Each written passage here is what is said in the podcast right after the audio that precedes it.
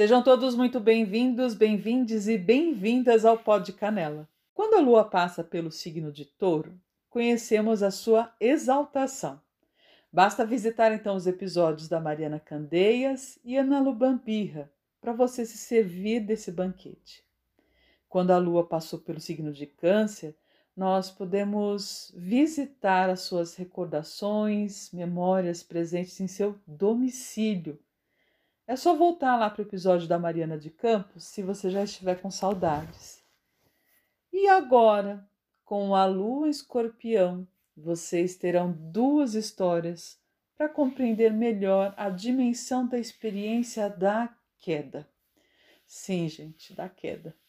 Primeiro vocês ouvirão Daniel Ribeiro, estudante, inclusive, de astrologia. Ele é poliglota e se formou em jornalismo e também é professor. Depois, a contadora de histórias nata, Tamiri Sarti, lá do Instagram e podcast astrologuês.fluente, vai fazer você se sentir em volta de uma fogueira de acampamento e escutar um pouco dessa torta de climão que é ter uma lua transitando por ali. Agora, respire fundo e ouça a travessia da lua pelo signo de Escorpião nas vozes de Daniel Ribeiro e Tamiri Sati.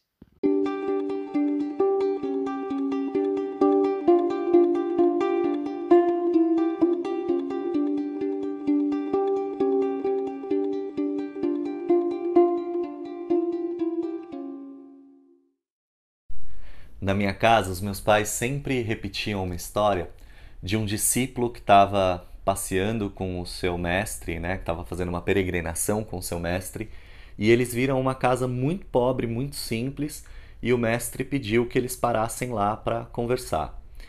O dono da casa saiu na porta e era um homem muito, muito pobre, e contou que a família vivia com muita dificuldade, que eles tinham só algumas plantinhas ali do lado numa hortinha murcha e que eles tinham uma vaquinha e que essa vaca dava leite todos os dias e eles trocavam a sobra do leite que a família não usava pelas outras coisas que a família precisava.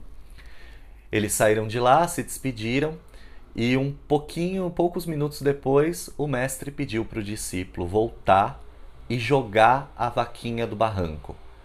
E o discípulo relutou, falou que não podia, imagina que aquilo era um absurdo. O mestre insistiu e, como um bom discípulo, ele foi, empurrou a vaquinha e jogou a vaquinha do barranco. É, passou algum tempo, o discípulo não se sentiu mais à vontade de continuar com o mestre, ele ficou muito culpado e ele resolveu abandonar esse mestre. Anos depois, atormentado pela culpa, ele voltou no lugar onde era aquela casa e, para surpresa e tristeza dele, ele não encontrou mais a casa ali e viu uma casa grande com muitas árvores, uma horta muito farta, muito verde, animais e, e, tudo muito diferente do que era quando ele esteve lá pela primeira vez. E aí ele bateu na porta, saiu um moço bem vestido, com uma cara feliz, animado e falou: Bom dia, tudo bem? Posso te ajudar em alguma coisa? Ele falou: Ah, desculpa, eu queria saber onde que a família que morava aqui foi parar, porque eu queria encontrar com eles de novo para conversar. Ele olhou e falou assim: Ah, você não é aquele cara que veio aqui com um mestre, com um monge? Todos somos nós, é a mesma família, não mudou. E o discípulo olhou, olhou desconfiado, né? E falou: Não, não pode ser, não, não são vocês. É, deixa eu deixa eu ver de novo aqui, tipo, eu vim faz tanto tempo. E o dono da casa falou: Não, somos nós, você não acredita o que aconteceu. A gente tinha uma vaquinha e aí a gente vivia ali da sobra de leite da vaquinha que a gente trocava na cidade por outras coisas. E no dia que vocês vieram, nossa vaca sofreu um acidente, ela despencou do barranco e morreu. A gente ficou desesperado e aí não tinha mais o que fazer, a gente teve que se virar e a gente começou a mexer na terra de novo e a gente começou a fazer outras coisas e se virou. E aí a gente começou a, a descobrir outros modos de viver e a vaquinha deixou de fazer falta. Hoje a gente tem outras vaquinhas, tem outros animais, tem uma horta boa. E os meus pais sempre contavam essa história dizendo que nos momentos difíceis a nossa vaquinha despenca do barranco e a gente precisa descobrir outras coisas para viver. A lua está em escorpião, o sol acabou de entrar em Ares no ano novo, a lua estava ali na beiradinha da Libra, entrou em escorpião agora, e esse pedaço do céu em astrologia a gente chama de zona combusta. É um momento em que os planetas que por aí passam apanham. Né? É um momento difícil da trajetória dos planetas ao redor do zodíaco. Mas depois do escorpião vem o Sagitário, que é um cavalão, né? Então sempre vai vir algo bom depois do que essa vaquinha é, é jogada do precipício. Meus pais sempre contavam essa história, repetiam essa história em casa como uma história de esperança.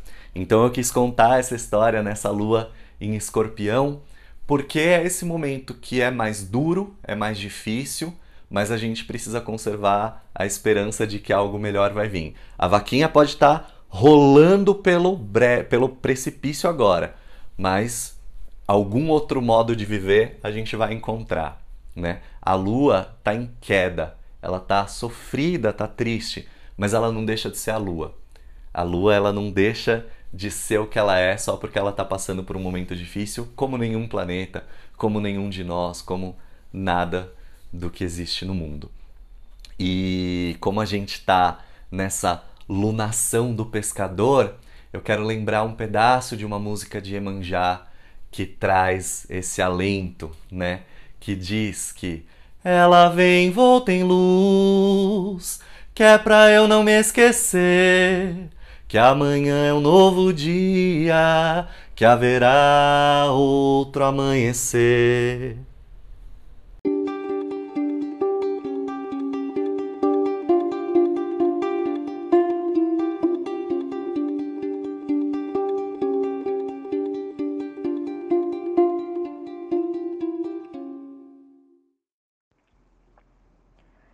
Criança, moramos um tempo em Osasco.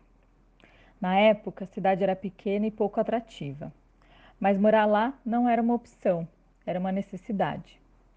Com a grana curta, meu pai aceitou trabalhar como zelador de um prédio antigo que havia sido uma espécie de reformatório infantil.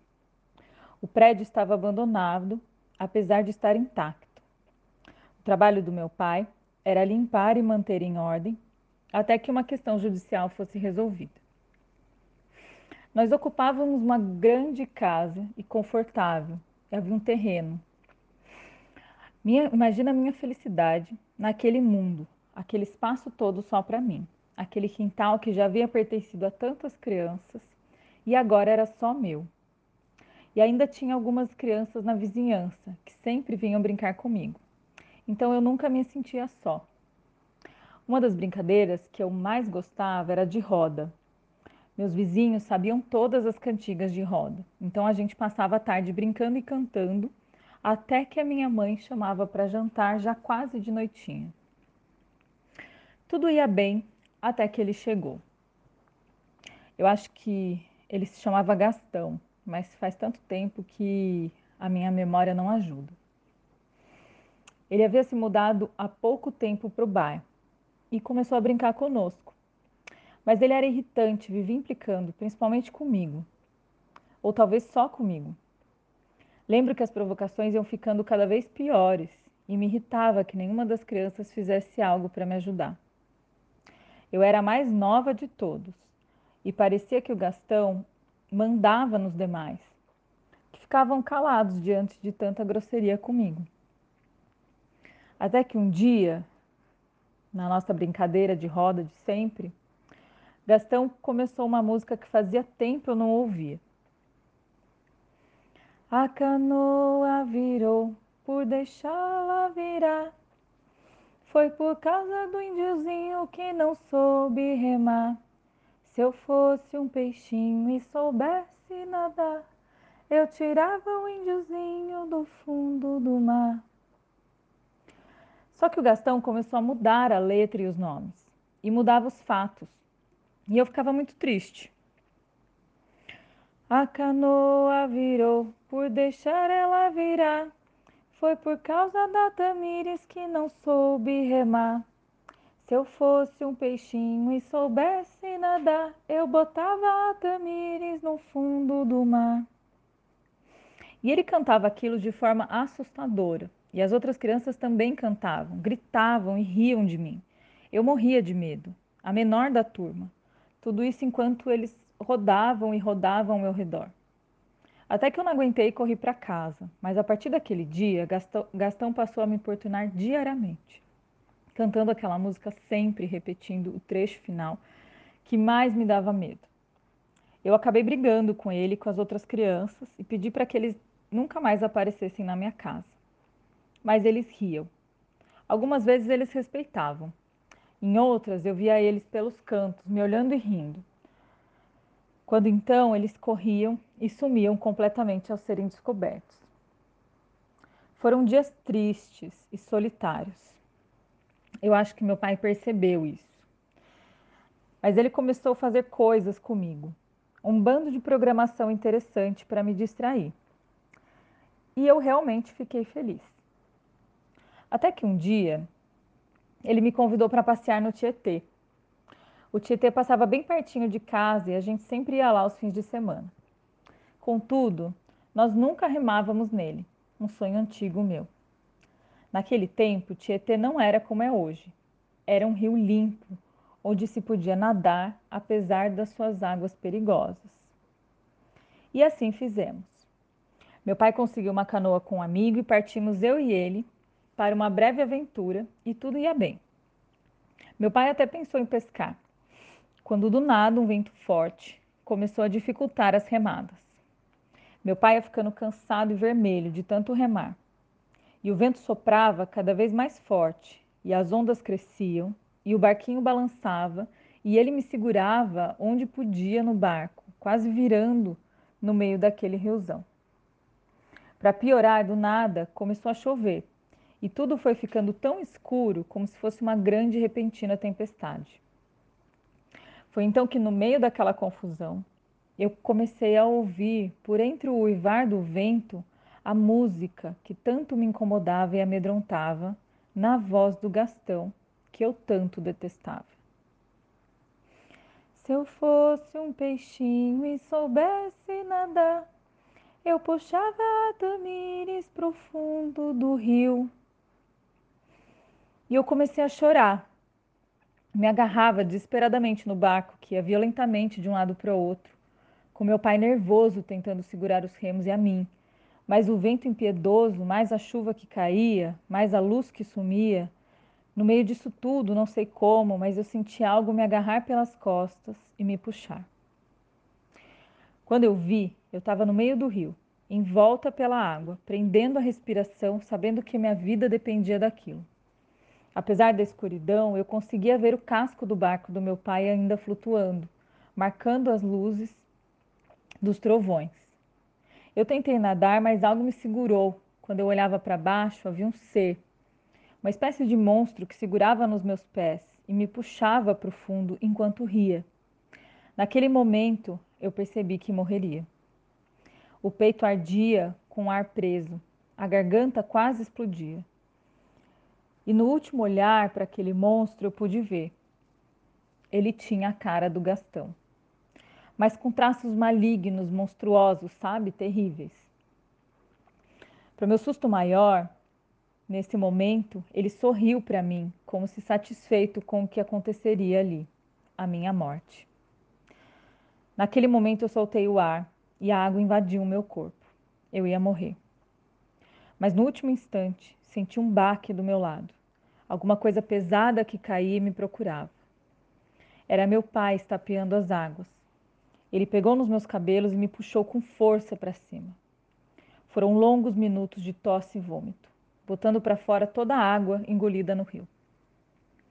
Eu lembro de chorar muito de medo abraçada a meu pai, enquanto ele remava com força para nos levar até a margem.